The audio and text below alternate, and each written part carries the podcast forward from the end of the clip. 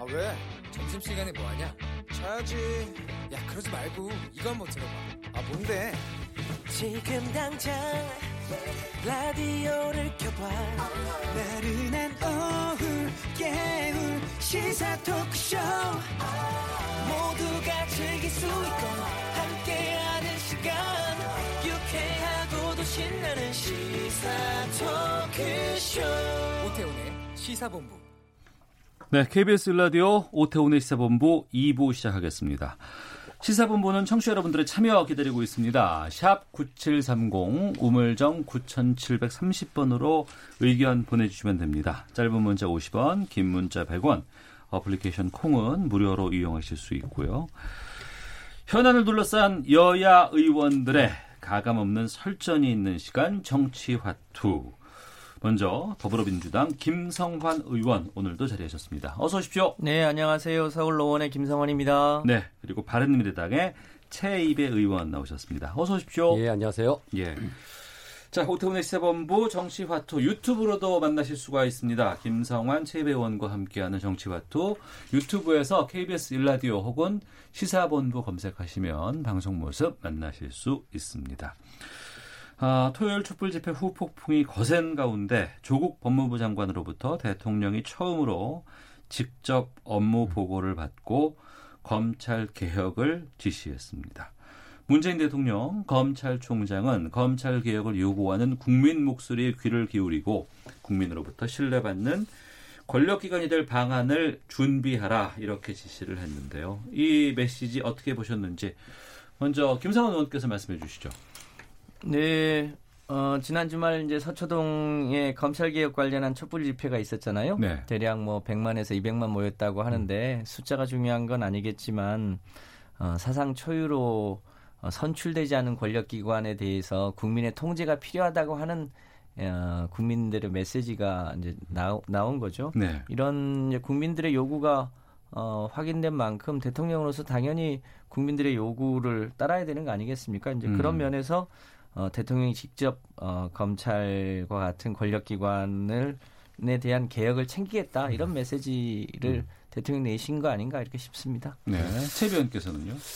예, 뭐, 어, 그 토요일 집회 말씀하셨으니까, 어, 저도 뭐 거기에 이제 100만이냐 200만이냐 가지고 막 숫자 가지고 서로, 어, 뭐 확인해야 된다고 뭐 하는데 그런 건 의미가 없습니다. 근데, 어.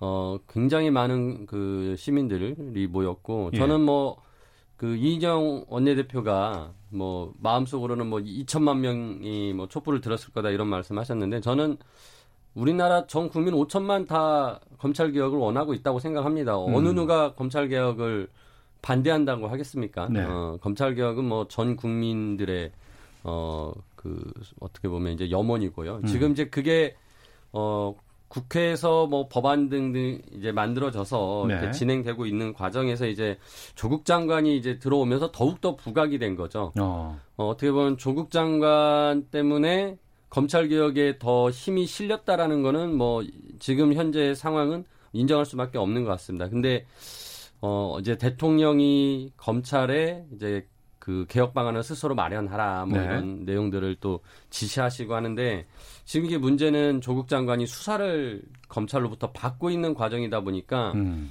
이게 이제 압력으로 느껴질 수 있다라는 평가들이 나오는 압력이라고 거죠. 하면 대통령의 이러한 것이 검찰 쪽의 압력으로 그렇죠. 검찰의. 이제 조국 장관 수사에 대한 압력으로 비춰질 수 있어서 예. 저는 물론 대통령 뭐 말씀하신 거 다 검찰 개혁에 관련된 내용들 뭐 틀린 말씀 하나도 없습니다. 음. 다 맞는 말씀이시고 저도 100% 동의하는 말씀인데 네. 이게 이제 조국 장관하고 물려서 과연 이게 그대로 고지고대로 받아들이기가 어려운 상황이라는 거. 음. 그래서 좀 그 부분이 너무 안타깝고 어 조국 장관이 지금 검찰 내부에 뭐 의견을 듣고 여러 가지 진행을 하면서 어 그 평감사들하고 이제 만나서 뭐 이렇게 쭉 하고 있잖아요. 근데 네. 이게 검찰 수사를 받는 분이 또 음. 그렇게 검사들 만나고 다니는 모습도 저는 이게 적절한가? 네. 어, 자기 어떤 가족에 대한 수사가 좀 완료된 이후에 좀 저런 작업을 해도 되지 않을까. 음. 그게 그렇게 급한 작업이 아니라면. 네. 그리고, 어, 오히려 그 법안이 국회에 통과될 수 있게 하는 그런 쪽에 더 공을 들이고 노력을 해야 되지 않나 그런 생각이 들더라고요. 네. 이 부분에 대해서는 김성환 의원께서는 어떤 생각이세요? 예, 어, 전에도 한번 얘기했습니다만 미국의 트럼프 대통령은 본인은 대선 과정에서 생겼던 일 때문에 특검을 받으면서도 그 행정부 수장으로서의 역할들을 하잖아요. 다소 좀 이례적이긴 하죠. 네. 다만 어, 대통령도 임명 과정에서 얘기했습니다만 조국 장관이 어, 위법한 사실이 확인되지 않았기 때문에 장관으로 임명한 거잖아요. 지금 실제로도 어, 여전히 이 조국 가족의 주변을 검찰이 소위 먼지 털듯 털면서 자꾸 의혹 부풀리기를 하고 있어서 생긴 문제이지. 네. 그 장관이 특별히 위법한 것 때문에 어, 수사를 받는 과정이 실제로 아니지 않습니까? 그러니까 그런 점들을 감안해 보면 음. 어, 조국 장관이 장관으로서 해야 될 일을 어, 뭐 하지 않는다든지 이런 것보다는 오히려 당당하게 일을 하고 조국 가족이 어, 나중에 수사 과정에서 뭔가 어, 위법 여부가 밝혀진다면 그건 그것대로 판단하는 게 오히려 더 깔끔할 수 있다. 저는 이렇게 생각합니다. 근데 대통령이 네, 그. 말씀하신 예. 부분들 뭐 제가 아까 말씀드렸듯이 다 동의하는데 예. 조국 장관이 수사받는 과정이다 보니까 이 검찰에 대해서 대통령이 계속 언급하는 것이 음. 어, 검찰로서는 수사에 대한 어떤 어, 외압처럼 느껴질 수 있다라는 것이고요. 그 먼지털이식 수사를 한다고 자꾸 이제 민주당에서는 얘기하시는데 네. 지금 나온 여러 가지 의혹들은 다 청문회 때 나왔던 의혹들입니다. 그러니까 오히려 그때 나왔던 의혹들을 검찰이 깔끔하게 수사를 해서 마무리하지 않으면 계속적으로 논란이 될 수 있는 사안들을 어, 어떻게 보면 지금 검찰이 다 하나씩 정리해 나가는 거거든요. 그래서 어. 어, 계속 이제 민주당에서는 먼지털이식이다, 막 의혹을 더 막 확대하고 있다라고 하는데, 어, 제가 보기엔 그렇진 않습니다. 이미 나왔던 것들을, 어, 지금 수사하고 정리하는 것이고, 예. 그거야말로 조국 장관을 위해서라도 좋은 거죠. 그거 다 의혹을, 음, 막 깔끔히 이제 정리를 해줘야 되니까. 이제 그런 부분에서 이제 그 검찰 수사가 제가 보기에는 어, 거의 제가 보기엔 막바지에 이제 다다르고 있다고 생각을 하거든요. 그래서 좀만 기다리면은, 어, 모든 그 가족에 대한 부분들이, 어, 혐의점들이 결정이, 어, 결론이 나올 건데, 검찰 내부의 결론이 나올 텐데, 어, 그때까지는 조금 자중하면 어떨까라는 생각이고요. 네. 어제 대통령이 검찰총장이 없는 그 자리에서 검찰총장에게 지시합니다. 이렇게 예. 이제 말씀을 하셨잖아요. 굉장히 좀 어색했죠. 그러니까 음. 이례적인 그런 모습이었는데 그리고 그걸 또 다 영상으로 해가지고 공개를 했는데 어 과연 그러한 것이 어 대통령이 처음 임명장을 줄 때 살아있는 권력에도 성역 없이 어 엄중히 수사라고 했었던 그 윤석열 총장에게 지금은 어 또 다른 어 반대의 어떤 메시지를 주려고 하는 것 아닌가라는 어 그런 생각이 듭니다. 네. 김성환 의원님. 방금 그 대통령이 검찰총장이 없는 자리에서 검찰총장에게 지시를 내렸어요. 방금 이제 최배 의원께서는 이례적이고 좀 어색하다 이렇게 네. 말씀을 하셨는데 여기에 대해서도 좀 의견을 좀 주셨으면 좋을 것 같고 이렇게 대통령이 메시지를 내놓으면 검찰 쪽에서도 추가적인 메시지를 내놔야 되는 건지 좀 궁금하기도 하거든요. 여기에 대해서 좀 알려주시죠. 네, 어, 대통령의 공개적인 지시가 다소 어, 이례적인 느낌이 있죠. 왜냐하면 과거에 어. 검찰에 대한 소위 청와대나 대통령의 지시는 민정수석이나 법무부 장관이 다 소위 검찰 라인이었기 때문에 비공식, 비공개 혹은 어, 혹은 불법적 지시들이 이 오고 간 관행들이 있었잖아요. 네. 어, 이번에도 만약에 이제 그런 수사와 관련된 지시였다면 음. 문제가 되지요. 다만 어, 검찰 스스로 일종의 개혁 방안을 만들어 보라고 하는 지시였기 때문에 저는 뭐 그 자체로 문제가 되는 건 아니다. 네. 다만 어, 지난번 대정부 질문 때 이제 주광덕 의원이 소위 검찰로부터 어, 이 소위 이 공모 혹은 혹은 내통하지 않으면 알 수 없는 정보들이 이 실시간으로 어 소위 야당에게 전달되는 이런 문제들 압수수색 때문에 과정에서 통화 내용 말씀하시는 그런 거죠. 거죠. 예. 예, 그런 그런 것들이 지금 국민들에 대한 불신으로 좀 쌓여 있는 거잖아요. 의혹으로 이런 게 있어서 대통령이 아마 공개적으로 지시를 하지 않았나 이렇게 생각합니다. 예. 뭐 특별히 외압이나 수사와 관련된 게 아니어서 전 음. 적법한 지시였다고 생각합니다. 네. 대통령의 메시지뿐만 아니라 법무부 자체적으로도 어, 여러 가지 뭐 개혁안이라든가 또 이런 조직 같은 것, 기후 같은 거 출범하고요. 네. 지금 알려진 것으로는 서울중앙지검 등 두세 곳만 남기는 특수부 폐지안을 법무부 쪽에서 이제 검토 중인 것으로 알려졌습니다. 일반인들은 이 검찰 조직에 대해서 잘 아시는 분들이 그렇게 많지는 않아요. 네. 뭐 공안부가 있었다가 또 중수부가 있었다가 특수부가 또 있고 이번에는 보니까 어, 지금 그 조국 법무부 장관의 수사는 특수 1, 2, 3, 4부 거의 다 지금 뭐 하고 있다고 하는데 특수부 두세 곳만 남기는 이런 폐지안들, 권한 축소 이게 어떤 의미인지를 좀 알려주셨으면 좋겠고 이것이 바람직하다고 보시는지도 좀 궁금하고요. 최 의원께서 예, 뭐 이제 아까 전에 중수부 말씀하셨는데 옛날에 이제 그 중수부라는 게 어 결국 가장 그 핵심적인 그 권력 기관들 검찰에 힘센 사람들 다 모여 다 있는 모여서 거. 예. 거기서 이제 어 어떻게 보면은 그 뭐 재벌의 문, 그 범죄나 음. 또 정치인들의 범죄 뭐 이런 것들을 이제 주로 그 중수부가 많이 다루었죠. 근데 이제 중수부가 너무 그 권한이 커지고 어 검찰 내에서 중수부에 의해서 어떻게 보면 전국이 이제 왔다 갔다 하게 되니까 이 중수부를 뭐 축소하자, 폐지하자 해서 이제 지금은 중수부는 없어졌고요. 없어졌고. 근데 이제 그 이후에 이제 생긴 게 특수부인데요. 예. 그러니까 특수부가 특별 수사를 하는 거죠. 그래서 이제 지금 검찰 개혁 방안으로 올라온 법안의 내용에도 이 이제 검경 수사권 조정이라고 해서 검찰은 이제 수사를 줄이고 어 기소권만 갖자라는 것이고 근데 그 줄이는데 완전히 줄이지는 못하고 직접 수사할 수 있는 부분은 남겨두자. 네. 근데 그게 이제 아까 말씀드린 어떤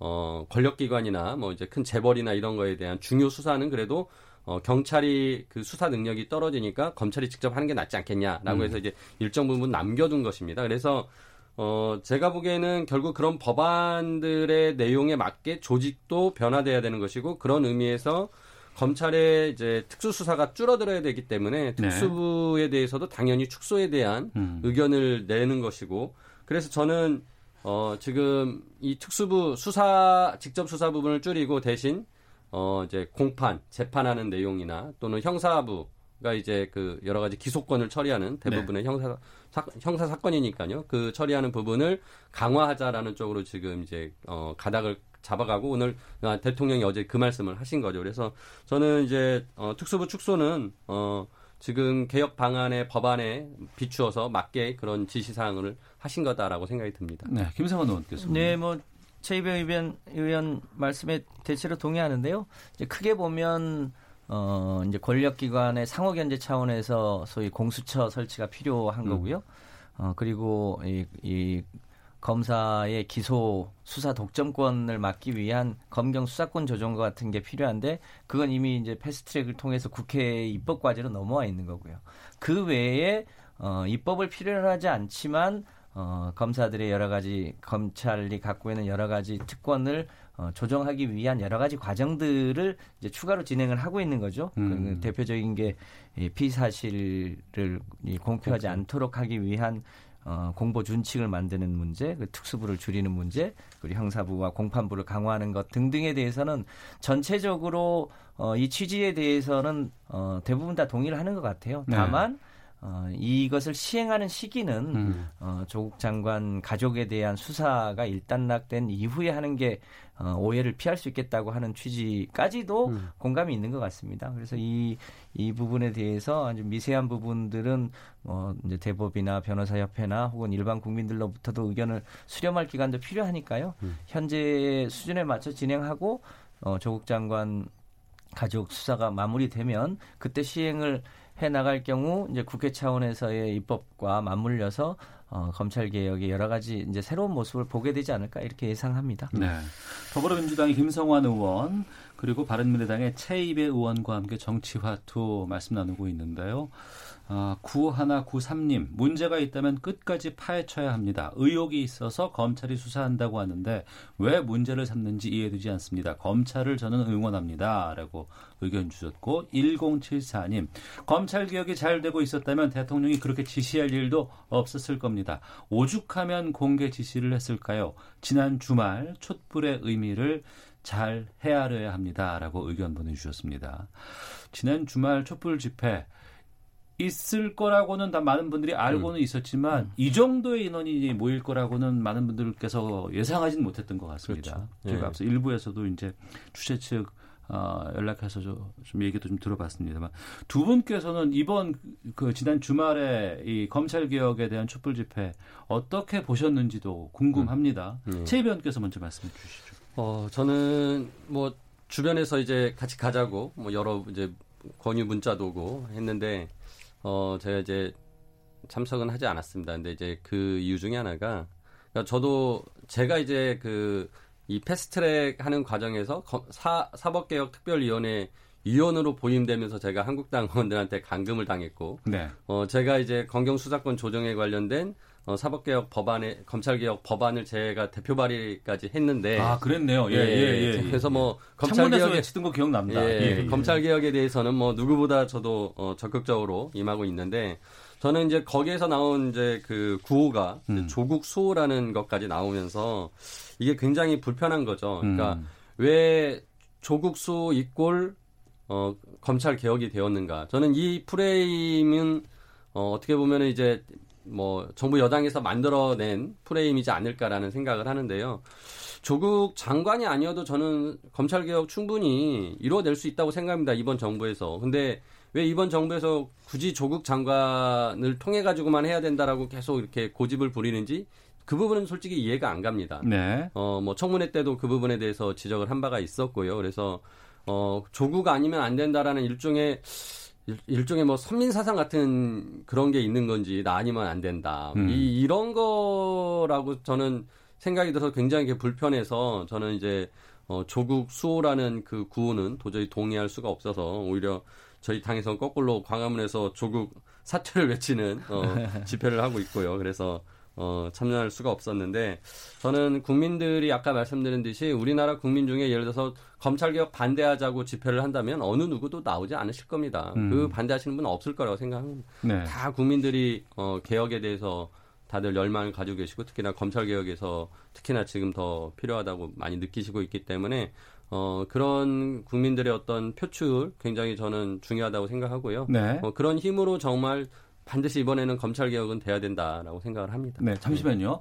그 음. 오는 10월 3일 개천절의 오후에 예. 어, 자유한국당과 보수단체 쪽에서 조국 파면, 조국 사퇴를 촉구하는 진짜 민심을 보여주겠다고 하는 집회를 계획하고 있는 것으로 알고 있습니다. 예, 들었습니다. 방금 말씀을 좀 하셨기 네. 때문에 그러는데 바른미래당도 다 함께 당 차원에서 동참을 하시는 건가요? 아니요, 저희는 한국당하고는 같이 하지는 않습니다. 아 그래요? 그럼 예. 따로 예, 예. 따로. 10월 3일날 같은 곳에서 아, 저희는 계속 토요일마다 지금 광화문에서 예. 어, 촛불 집회를 하고 있고요. 예. 어, 그래서 10월 3일 날은 당 차원에서는 참여하지 않고 어, 저희 그냥 매주 토요일마다 하는 음. 것을 진행하고 있습니다. 알겠습니다. 김성환 의원님. 네, 저는 뭐 동네 주민들 몇 분하고 같이 갔었는데요. 음, 그 6시 임박해서 어, 갔는데 교대역에 내려서 쭉 걸어 올라갔어요. 예. 근데 어, 서초역 인근까지 가니까 도저히 전진이 되지 않더라고요. 음. 사람이 너무 많아서 그래서 서초역 인근에서 대략 한 2시간 정도 어, 있다가 왔는데 거기는 아예 제가 이제 소위 이 촛불 집회도 여러 번 나가봤습니다만 어, 무대도 보이지 않고 스피커 소리도 하나도 들리지 않고 예. 거기 있는 어, 어, 시민들끼리 같이 자발적으로 구호 외치고 이제 뭐 파도 타기도 하고 뭐 음. 이렇게 해서 굉장히 어, 자유롭게 있다가 왔습니다. 그, 그 생각보다 정말로 많은 인원이 함께 어, 검찰 개혁을 어, 염원하고 있구나라는 걸 이제 확인하고 왔는데요. 최 의원님 말씀 주셨습니다만 왜 조국 수호냐 이게 어, 조국 장관이 아니더라도 저는 검찰 개혁을 어, 추진할 수도 있다라고 어, 보여집니다만 네. 조국 장관이 이제 청문회 과정에서 보여줬던 검찰의 행태들이 있었잖아요. 음. 그러니까 어, 대통령 인사권에 사실상 직접 이 개입하는 것처럼 보이는 어, 이제 청문회가 어, 확정되고 나서 과도한 압수수색이라든지 혹은 청문회 직후에 어, 한 번도 조사하지 않는 조국 부인을 기소한다든지 그리고 어제 어, 대정부 질문 과정에서 확인이 됐습니다만 어, 만약에 장관을 임명하면 윤석열 어, 총장이 본인이 사퇴하겠다고 예. 한다든지 이런저런 소위 검찰이 수사를 하지 않고 정치를 하는 행태 음. 그리고 어, 대통령님이 해외 순방 중에 어, 조국 장관 집을 11시간이나 압수수색 한다든지 이런 모습을 보면서 너무 검찰이 과도하게 소위 조국 장관을 소위 임명 을 무산케 하거나 혹은 어, 임명된 후에도 사퇴케 하기 위한 것으로 보여지는 음. 그런 행위를 하는 것을 보면서 참 검찰이 무소불위의 집단이구나 이런 느낌을 우리 국민들이 갖게 된 거죠. 해도 해도 너무 하는구나. 네. 이런 느낌을 갖는 분들이 이번에 어, 촛불 집회에 나왔고 그래서 자연스럽게 검찰 개혁과 조국 수호라는 이 언어가 붙어 있는 거지. 뭐 음. 조국 장관이 아니더라도 우리 사회가 반드시 가야 될 일이긴 음. 하나 어, 조국 장관이 그 일을 하는 것은 지금 일종의 상징처럼 되어 있다. 이런 정도로 이해해 주시면 어, 감사하겠습니다. 네. 간단히 여쭙겠습니다. 검찰이 이르면 이번 주, 어, 뭐, 정경심 교수를 소환할 것이다. 이런 보도들이 네. 지금 예측 보도들 나오고 있습니다. 뭐 구속 여부에 따라서 여러 가지 파장이 만만치 않을 것 같고, 예. 어, 어찌됐건 간에 검찰 쪽의 마지막 이제 카드까지는 지금 온 상황인 것 같아요. 음. 언제쯤 이게 마무리될지, 무엇으로 이 사태가 좀 일단락 지어질지가 궁금하거든요. 전망을 음. 간단히 좀 말씀해 주신다면. 어, 그러니까 지금 크게 세 가지잖아요. 이제 어 자녀들의 이제 부정 입학하고 그다음에 이제 사모펀드 과정에 이제 직접 어 경영에 개입하면서 어떤 불법적인 그런 운영을 하는데 어, 참여를 했느냐. 그다음에 세 번째 이제 웅동학원에 대한 그 운영의 문제에 있어서 네. 그 채권 관계에 대해서 이제 과연 깔끔하게 정리가 됐던 거냐 아니냐 뭐 이건데요. 어 지금 결국 이제 자녀의 부정 입학 문제와 어 사모펀드 문제는 정경심 교수가 이제 가장 지금 핵심이고 네. 정경심 교수를 이제 소환해서 제가 보기에는 하루 만에 이 문제를 다 뭐 물어볼 수는 없을 것 같습니다. 아, 제가 보면 몇 차례 소환이 있어야 될 것 같고요. 어. 어, 한 번 불러서 뭐 2, 3일을 할 수도 있을겠지만, 예. 뭐 그렇게 하면 또 과도한 이제 또 수사라고, 어, 비난이 있을 수 있기 때문에, 어, 소환을 저는 좀 나눠서 몇 차례 하지 않을까 예상을 합니다. 그렇게 된다면은, 어, 최소한 뭐 이번 주 첫 소환이 이루어지고 또 다음 주도 충분히 가능하다라고 어. 생각이 들고요. 어. 그리고 이제 결국 검찰에서 그런 사실관계를 다 확인하면 이제 마무리 전체 그 정리하는 작업이 필요합니다. 이제 음. 법률적으로 어느 시점에서 어떻게 이제 기소를 할 것인가를 이제 판단을 해야 되니까요. 예. 뭐 이런 등등을 생각하면 저는 어 그래도 10월 까지는 10월 말까지는 가야 되지 않을까라는 생각을 하는데요. 어. 그러니까 수사 어떤 그 현실적인 수사 단계는 제가 보기에는 소환이 이루어지고 나서 한 뭐 10월 중순까지 네. 어, 그리고 이후, 이후에는 이제 진짜 공소장 쓰고 뭐 이런 거에 대해서 혐의로 확인한 것은 뭐 정리하는데 또한 2주 정도 해서 10월 알겠습니다. 말까지는 가지 않을까 싶습니다. 예. 김성환 의원님의 의견은 저희가 헤드라인 뉴스 듣고 음. 시간을 좀 드리도록 하겠습니다. 네. 뉴스 뉴스 듣고 계속해서 정치와 이어가겠습니다. 제71주년 국군의 날 기념행사가 대구 공군기지에서 열렸습니다.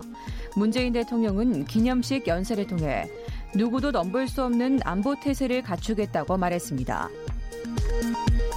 더불어민주당 이인영 원내대표는 문재인 대통령의 검찰개혁 지시와 관련해 대검찰청이 대통령 지시사항을 천천히 검토하겠다고 한 건 매우 부적절하다면서 윤석열 검찰총장이 직접 대답해야 한다고 촉구했습니다.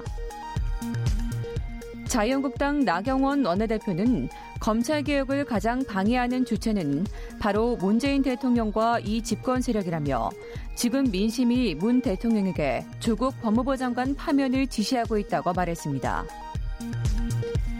해외금리 연계 DLF 파생상품 펀드에 대한 금감원의 중간검사 결과 금융기관들이 고객에게 상품을 판매하는 과정에서 관련 법규를 위반한 의심 사례가 드러났고 전체 투자 금액의 절반이 넘는 4,200억 원의 피해가 발생할 것으로 예상됩니다.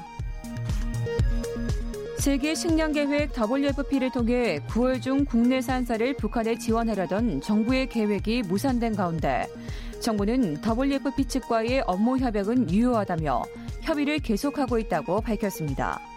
지금까지 헤드라인 뉴스 정원 나였습니다. 이어서 기상청의 송소진 씨 연결합니다. 북상 중인 태풍 전보입니다. 현재 태풍의 앞쪽에서 만들어진 비구름의 영향으로 남부지방 곳곳에 비가 오고 있습니다.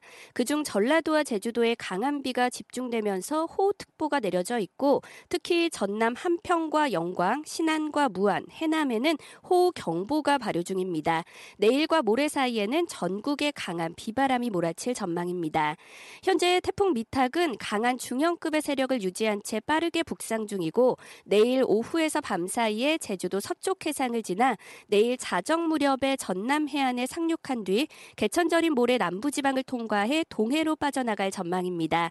때문에 내일 오후부터 모레 낮 사이가 태풍의 고비가 되겠고요. 특히 강원 영동과 남부지방, 제주도에 집중호우가 예상되는데 그중 제주도 산지에는 600mm 이상, 동해안에는 500mm 이상의 비가 쏟아지는 곳도 있겠습니다. 또 제주도와 대부분 해안, 섬 지역에는 시속 125에서 160km의 강풍이 부는 곳도 있을 것으로 보여 태풍으로 인한 피해가 발생하지 않도록 철저히 대비를 하셔야겠습니다. 현재 서울의 기온은 27.5도입니다. 태풍 정보였습니다. 이어서 이 시각 교통 상황을 KBS 교통정보센터 박소영 씨가 전해드립니다. 비가 내리고 있는 남부 지역에 사고도 자주 발생하고 있습니다. 호남 고속도로 순천 쪽으로 무능 분기점에서 승용차 관련해 사고가 있었는데요. 1차로를 막고 이 처리 작업을 하고 있습니다. 중부 내륙간 고속도로 양평 쪽으로 북상주 부근에서도 승용차 관련해 사고가 발생해 1차로에서 이 처리 작업을 하고 있는데요. 2차로에서는 작업도 하고 있어서 지금 북상주 일대 정체가 매우 심합니다. 반대 창원 쪽으로 감곡 부근에서는 2차로에서 작업을 하고 있어서 여주부터 5km 구간 정체가 심하니까요. 미리 3번 국도로 우회하시는 게 좋겠습니다. 영동고속도로 강릉 쪽으로 원주에서 횡성 휴게소 사이로도 한 차로를 막고 작업을 하고 있는데요. 여파로 지금 원주 일대와 새마을 일대 2km 구간 지나기가 어렵습니다. 경부고속도로 부산 쪽으로 기흥 동탄 분기점 부근에서 있었던 사고로 쭉 정체가 여전합니다. KBS 교통정보센터였습니다.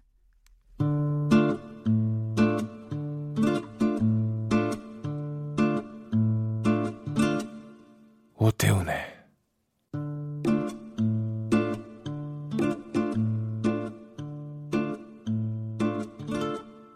시사본부 네, 정치화투 더불어민주당 김성환 의원, 바른미래당 최이배 의원과 함께하고 있습니다. 어, 두 달째 계속되는 이 조국 장관 관련한 여러 가지 검찰 수사 논란 어떻게 마무리될 수 있을지에 대해서 최이배 의원 의견 들었고요. 김성환 의원님 짧게 말씀 부탁드리겠습니다. 네, 뭐 제가 보기에도 최이배 의원님 말씀하신 것처럼 일단락 되려면 대략 10월 말 11월 초까지 가지 않을까 이렇게 어. 예상을 하는데요. 예. 문제는 이것 때문에 지금 대한민국이 거의 두 달째 온통 어 다른 일종의 조국 태풍이 불어서 다른 데에 관심을 돌릴 여지가 없잖아요. 지금 일제 경제 침략에 대응해야 되고 뭐 그런데요.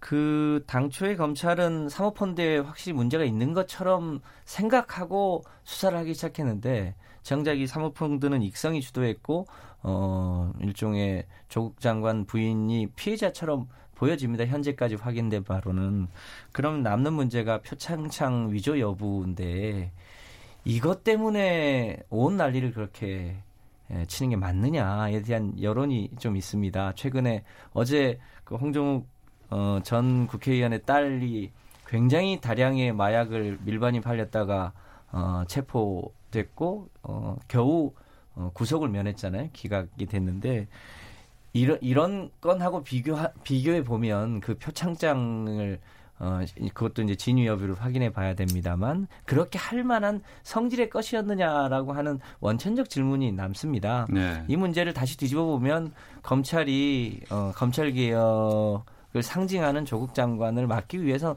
너무 무리하게 어, 소위 신상탈기를 한 거 아니냐. 그래서 그런 걸 감안해 보면 어, 조속하게 마무리를 하는 게 어, 그리고 대한민국 여러 가지 쌓여있는 문제를 풀어나가는 게 필요한 시기다 이렇게 생각합니다. 알겠습니다. 2354님, 검찰 개혁이 필요했던 것은 하루 이틀이 아닌데 그동안 많은 법무부 장관들이 하지 못했던 것 아닌가요? 조국 장관에게 기대를 거는 이유도 있다고 봅니다. 6089님, 검찰 개혁 중요합니다. 하지만 조국 장관 때문에 친구끼리, 친척끼리, 형제끼리 서로 갈라지는 국론 분열이 심각합니다. 조 장관 사태가 바람직합니다라고 의견 주셨는데 국론 분열이 심각한 건 정말 사실인 것 같습니다. 예. 여기저기서 이 부분을 다루기도 하고 또 일부러 안 다루는 부분들도 상당히 좀 많이 있는 것 같아서 말씀 좀 나눠봤습니다. 자, 정치와토 다음 주제로 가보겠습니다. 내일부터 20대 국회 마지막 국정감사가 시작이 됩니다. 17개 상임위원회별로 국정감사 실시하게 됐는데 최 의원께 법사위 소속이시잖아요. 예. 음, 국감에서 주로 어떤 것들 좀 준비하고 계세요? 어, 저희가 이제 법원, 검찰, 법무부, 감사원 뭐 이렇게 등등 하는데요. 어, 저는 이제 올해 좀 집중적으로 보고 싶은 거는 국민의 예산이 낭비되는 음. 그런 사업들에 대해서 이제 어, 지적을 하고 다음 예산 심사에서 그거를 이 사업을 이제 예산을 삭감하거나 좀 문제가 있는 사업에 대해서 뭐 그런 것들을 이제 주제를 가지고 지금 바라보고 있고요. 근데 뭐 저는 그런데 아마 이제 법사위의 모든 국감은 조국의 제2 청문회가 되지 않을까 음. 어, 상당히 우려가 됩니다. 네. 어, 이미 뭐 대정부 질문 지금 어, 오늘 또 있는데요. 나흘째 하고 있는데 뭐 대정부 질문도 거의 조국 어, 청문회 같이 계속 이어지고 있고 음. 뭐 법사위에서는 더욱이나 이제 어, 당사자인 법, 법무부 장관이 있기 때문에 더욱더 그런 내용들이 시- 심하게 다루어질 것 같다라는 생각이 들고 굉장히 뭐 정치적 어, 공방이 심하게 오갈 것 같아서 좀 우려가 됩니다. 예. 내일 국감이 시작되는데 법사위에서는 증인 채택은 결정 났나요?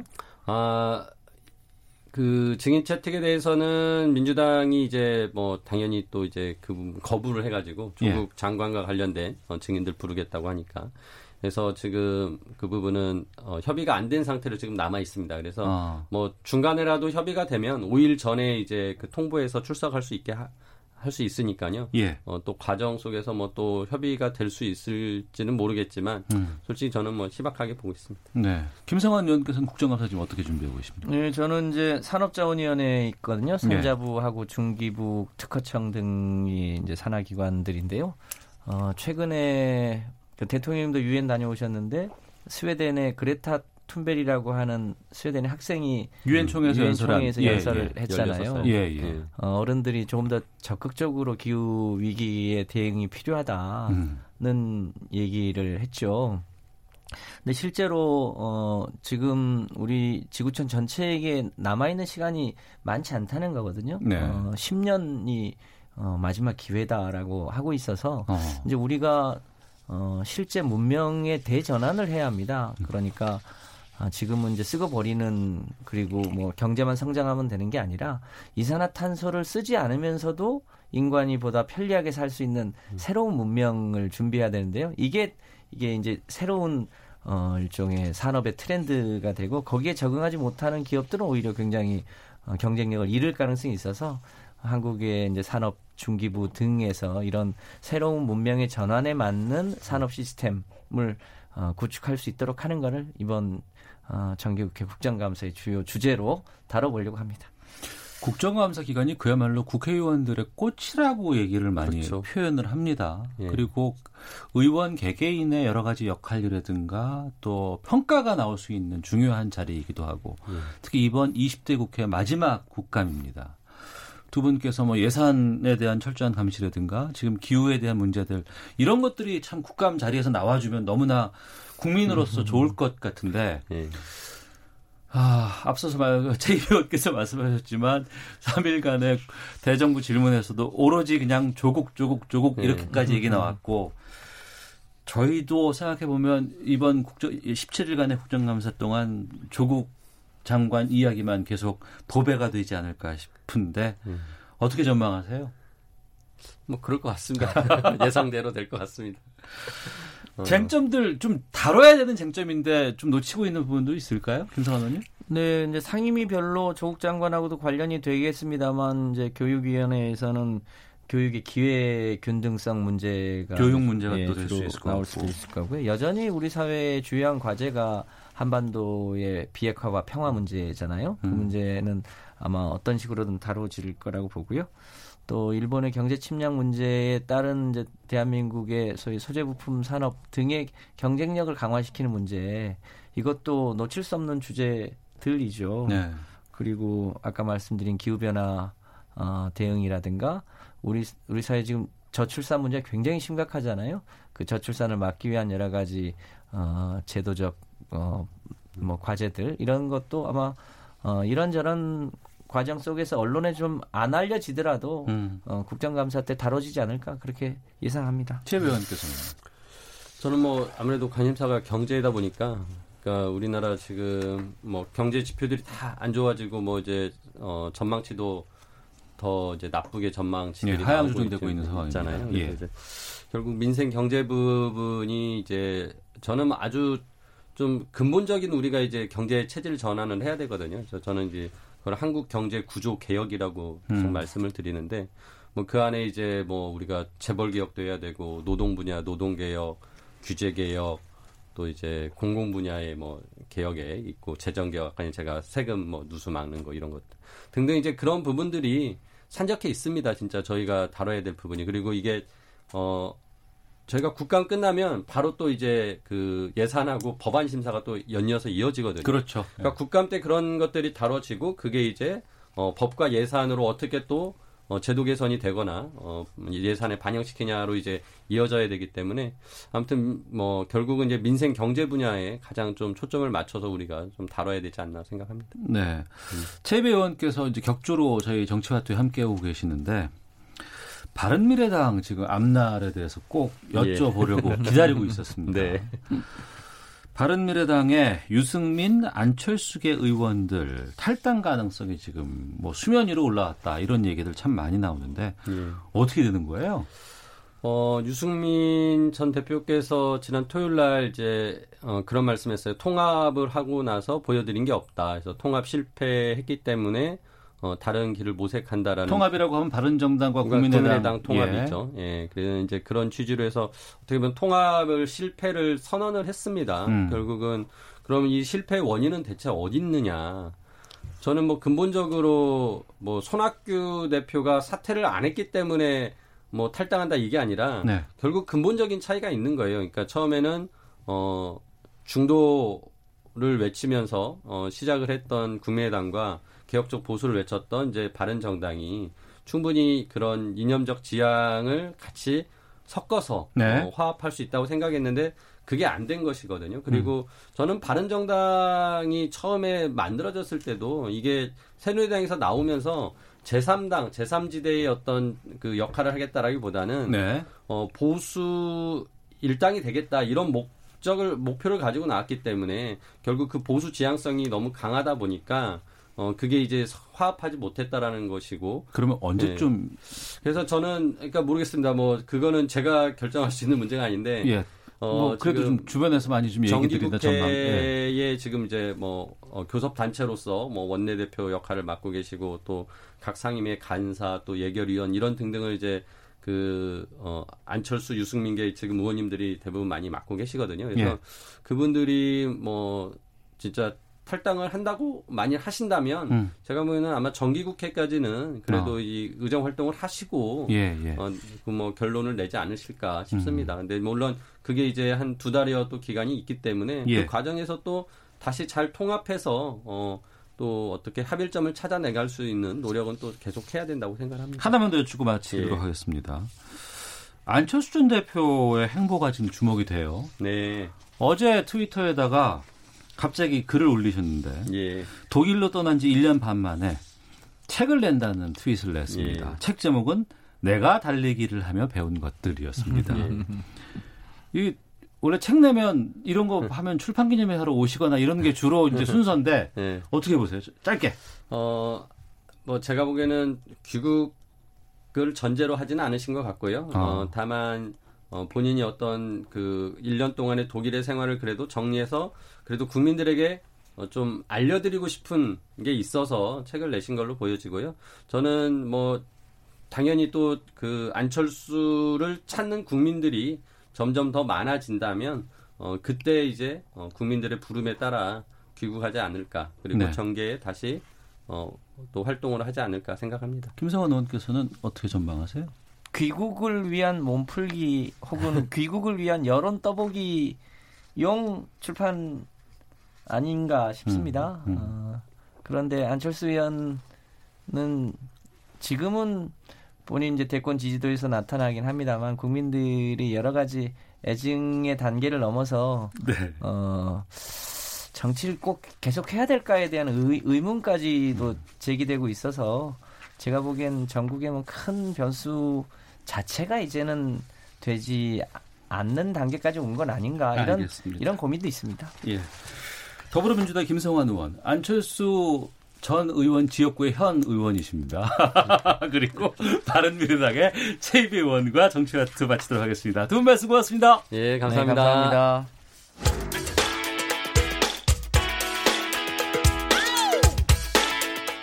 오태훈의 시사본부는 여러분의 소중한 의견을 기다립니다. 짧은 문자 50원, 긴 문자 100원의 정보 이용료가 되는 샵 9730, 우물정 9730번으로 문자 보내주십시오. KBS 라디오 앱 콩은 무료입니다. KBS 라디오 오태훈의 시사본부.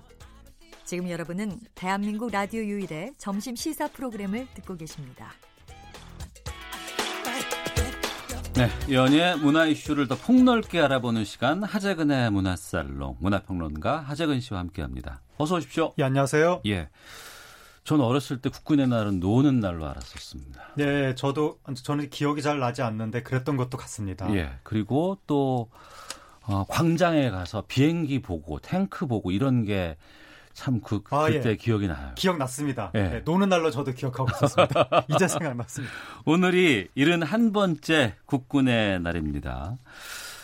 근데 국군의 날이 왜 10월 1일일까라고 했을 때는 답을 제가 좀 잘 못할 것 예, 같아요. 이게 설이 분분한데 네. 국군의 날이 원래 처음에 휴전 이후에 음. 육군, 해군, 공군이 각각 자신들의 창설 그 기념일을 별도로 기념했었는데 네. 이게 이제 1956년에 음. 왜 별도로 하느냐 하나로 합치자라고 해서 언제 합칠까? 근데 이제 해군, 육군, 공군 순서로 창설이 됐거든요. 네. 그런데 공군이 창설되고 비로소 육해공 체제가 완비가 됐다라고 해서 음. 공군 창설일을 우리 군의 창설일로 기념일로 하자 어. 그렇게 된 거죠. 예. 그래서 공군 창설일이 10월 1일이기 때문에 어. 그래서 10월 1일이 국군의 날이 된 것이고 예. 근데 이제 여기에 대해서 지금 우리 현대 군대도 군대지만 한국군의 그 어떤 이 뿌리가 광복군에 그렇죠. 있으니까 예, 예, 예. 광복군 창설일인 9월 17일로 이 국군의 날을 바꿔야 된다 음. 이런 주장도 있어서 네. 이 부분은 상당히 좀 전향적으로 논의할 필요가 있어 보입니다. 네. 지금은 공휴일이 아니잖아요. 네 그렇습니다. 왜 그렇죠? 왜 제외가 된 거예요? 아 이게 왜 제외가 됐냐면 그러니까 이게 처음부터 공휴일이 아니라 56년에 제정이 됐는데 네. 공휴일이 된 건 73년입니다. 그리고 76년에 제외가 됐습니다. 음. 그러다가 82년에 다시 지정됐습니다. 네. 공휴일로.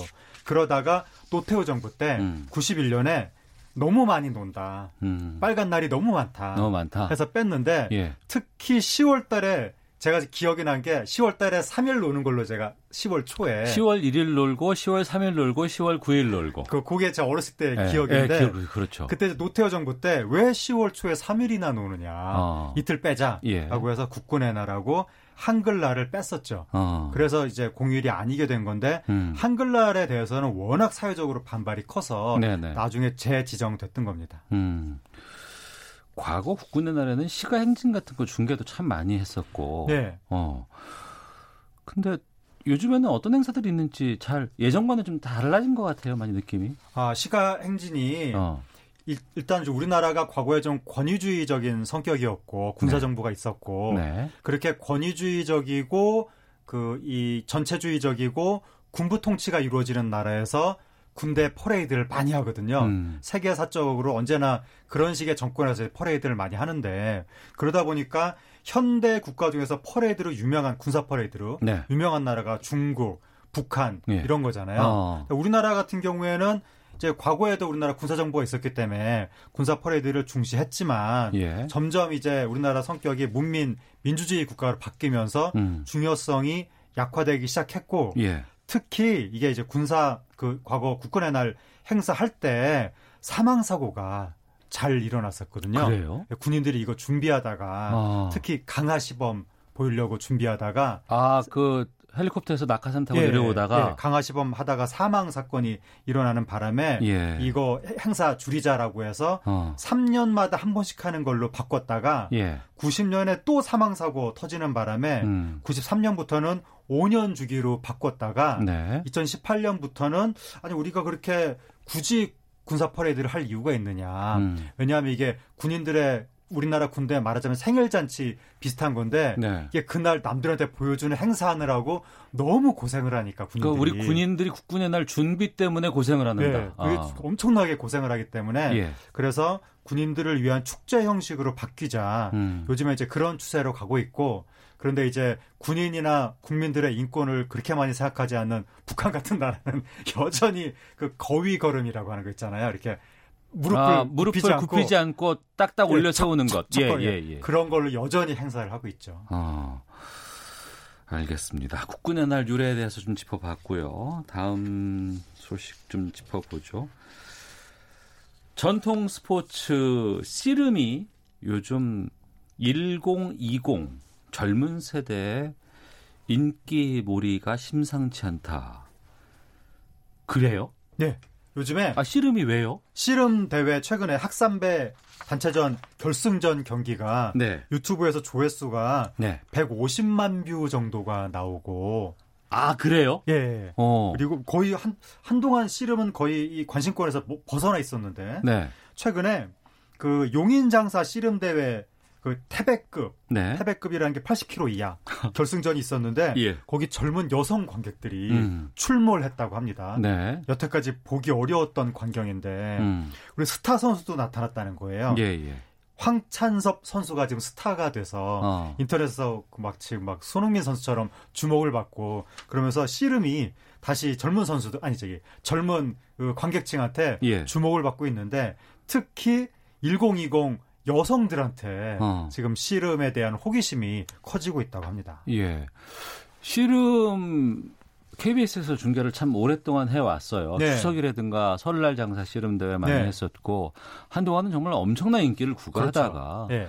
뭐 90년대 후반 들어서 서서히 좀 주춤주춤하더니 지금은 많이 아, 좀 침체의 길을 네. 걷고 있는데 왜 이렇게 인기가 있을까 궁금하기도 하거든요. 그 씨름이 좀 인기가 생긴 것이 지금 인기가 있는 체급이 금강, 태백 이렇거든요. 그러면 체중이 좀 낮은 예, 급이잖아요. 금강이면 90kg 이하, 네. 태백이면 30, 아, 저기 80kg 이하. 백두 한라가 원래 인기였는데. 예, 과거에 이제 백두 알라였고, 예. 지금 요즘에 백두 알라면 막 100kg가 넘어가고 음. 이런 식인데, 그러니까 과거에 80년대 우리나라 씨름 부흥기 터졌을 때 네. 그때를 기억을 해 보면 그 이만기라는 그 다부진 장사가 스- 스타였죠. 예, 나타나서 예. 자기보다 훨씬 몸집이 큰 그 선수들을 어. 화려한 기술로 물리쳤잖아요. 예, 예. 그러면서 씨름 열풍이 불었었는데 음. 시간이 지나면서 점점 씨름 선수들의 체구가 커지면서 예. 마치 그 일본 스모처럼 어. 체중으로 경기하는 것 같은 느낌이 들고 네네. 이만기 선수처럼 화려한 그 기술로 승부하는 음. 그런 보- 그런 건 보기가 어려워지면서 인기가 떨어졌는데 네. 최근 들어서 다시 지금 90kg, 80kg 이런 체급이 인기를 끌면서 음. 이 선수들은 마치 옛날 이만기 선수처럼 네. 다부진 기름 씨름 저기 기술 씨름을 기름이 아니라 기술 씨름. 기술 예, 씨름을 예, 예, 예. 보여준다는 거죠. 어. 그 매력에 지금 젊은이들이 눈을 뜬 것 같고 예. 그리고 이제 비주얼도 어. 요즘에 비주얼 시대 아니겠습니까? 예, 예. 몸짱이 찬양받는 그런 시대잖아요. 어. 그래서 예를 들어서 호날두 축구 선수, 호날두 선수 그 근육이 막 굉장히 찬미의 대상이 되고 음. 이러는데 우리나라 씨름 선수도 과거에 백두급 이런 선수 생각했을 때는 근육이 그렇게 도드라지는 몸이 아니었는데 네. 워낙 살이 많으니까. 어. 근데 요즘에 중량급 금강, 태백 이런 선수들은 근육질이 그러니까 그 전에 선입견으로 생각했던 그 씨름 선수의 비대한 몸이 아니라 어. 그야말로 탄탄한 근육질 예, 예. 이게 나오면서 이게 보디빌딩으로 만든 그 감상용 근육이 아니라 어. 아, 제가 좀 너무 규정적으로 얘기를 했나요? 그러니까 어쨌든 예, 예, 예, 무슨 말씀인지 비주얼. 저기 예, 그런 예. 근육 제가 뭐 특정 분야를 아. 폄하하려고 그런 것이 아니라 어쨌든 이거는 실전 근육이라는 거죠. 음. 그 부분이 젊은 세대한테 지금 인정을 받으면서 경량급, 중량급 분야가 지금 인기를 끌고 있는 겁니다. 예능 프로그램에서도 이 씨름이 엄청난 인기라면서요. 뭐 엄청난 인기라기보다는 예. 그 이제 예능에서 격투기 같은 걸 하려고 할때 권투를 하긴 어렵잖아요. 아, 그렇죠. 큰일 날 수도 있으니까 그러다 보니까 이제 씨름을 많이 하긴 하는데 그래도 어 90년대 2000년대 초까지 씨름을 좀 많이 했다가 예. 한동안 그런 거 안 하는가 싶었는데 어. 최근 들어서 다시 예를 들어서 아육대라고 있거든요. 아이돌들이 예, 그 체육대회 하는 예, 거. MBC에서 그 우리나라 지금 갑자기 설 추석 최대 프로그램이 됐는데 음. 그런 데서 아이돌 씨름 대회도 하고 예, 예. 네. 최근에 또 아는 형님이라는 프로그램에서 박세리 선수, 뭐 이상화 선수 이런 선수도 씨름도 하고 이러면서 씨름이 다시 부흥하는 거 아닌가 음. 이런 기대가 나타나고 있습니다. 네. 뭐 씨름판 뭐 오디션 프로그램도 나온다면서요. 바로 이러한 기대에 부응해서 예. KBS가 과거 씨름 중계 원조라고 할 수 있는데 여기가 원조긴 합니다. 네. 한동안 예. 사실 좀 많이 소외가 됐었잖아요. 예, 예. 근데 어떻게 요번에 기민하게 지금 시대의 흐름을 간파했는지 음. 기획을 했다고 합니다. 씨름판 프로듀서 101을 만들자라고 네. 해서 나는 씨름 선수다. 이걸 지금 기획을 했다고 합니다. 그래요? 네, 그래서 어. 서바이벌 오디션 형식으로. 예, 예. 그래서 오, 요 오디션을 계기로 해서 예. 다시 한번 씨름이 중흥기를 맞지 않을까. 어. 씨름계가 기대하고 있죠.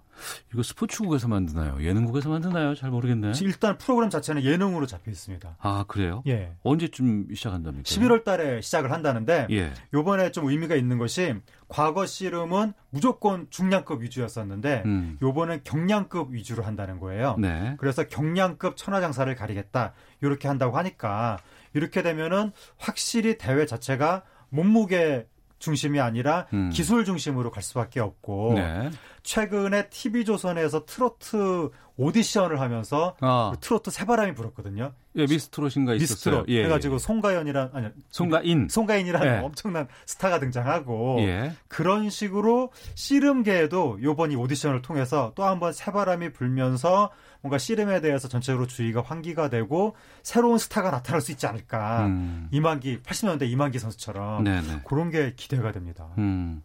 그 저도 그랬으면 좋겠어요. 뭐 여러 가지 뭐 프로그램이라든가 예능이라든가 어떤 뭐 어, 근육이라든가 이런 네. 것들로 사람들의 관심이 집중되는 거 좋고 네. 그리고 이걸 통해서 좀 우리 정통 씨름 예. 이 씨름계가 같이 좀 살아나면 어떨까라는 예. 기대가 좀 있네요. 그렇죠. 그 씨름이 진짜 우리 민족의 정통 스포츠거든요. 음. 몽고도 씨름을 즐기고 우리 민족도 씨름을 즐기고 이런 걸 좀 우리가 오늘날에 맞게 새로운 분위기로 되살릴 필요가 있어 보입니다. 네, 사둘둘둘 쓰시는 분께서 씨름이 인기 있는 종목으로 다시 떠오른다니 참 반갑습니다. 젊은 친구들이 많이 도전할 것 같네요. 라는 의견도 보내주셨습니다. 자, 문화예술계 아, 여러 가지 뉴스들 짚어봤습니다. 하재근의 문화살롱 지금까지 문화평론가 하재근 씨와 함께했습니다. 오늘 소식 고맙습니다. 감사합니다. 예, KBS 라디오 오태훈의 시사본부 오늘 준비한 소식 여기서 인사드리도록 하겠습니다. 저는 내일 12시 20분에 다시 인사드리겠습니다. 내일 뵙겠습니다. 안녕히 계십시오.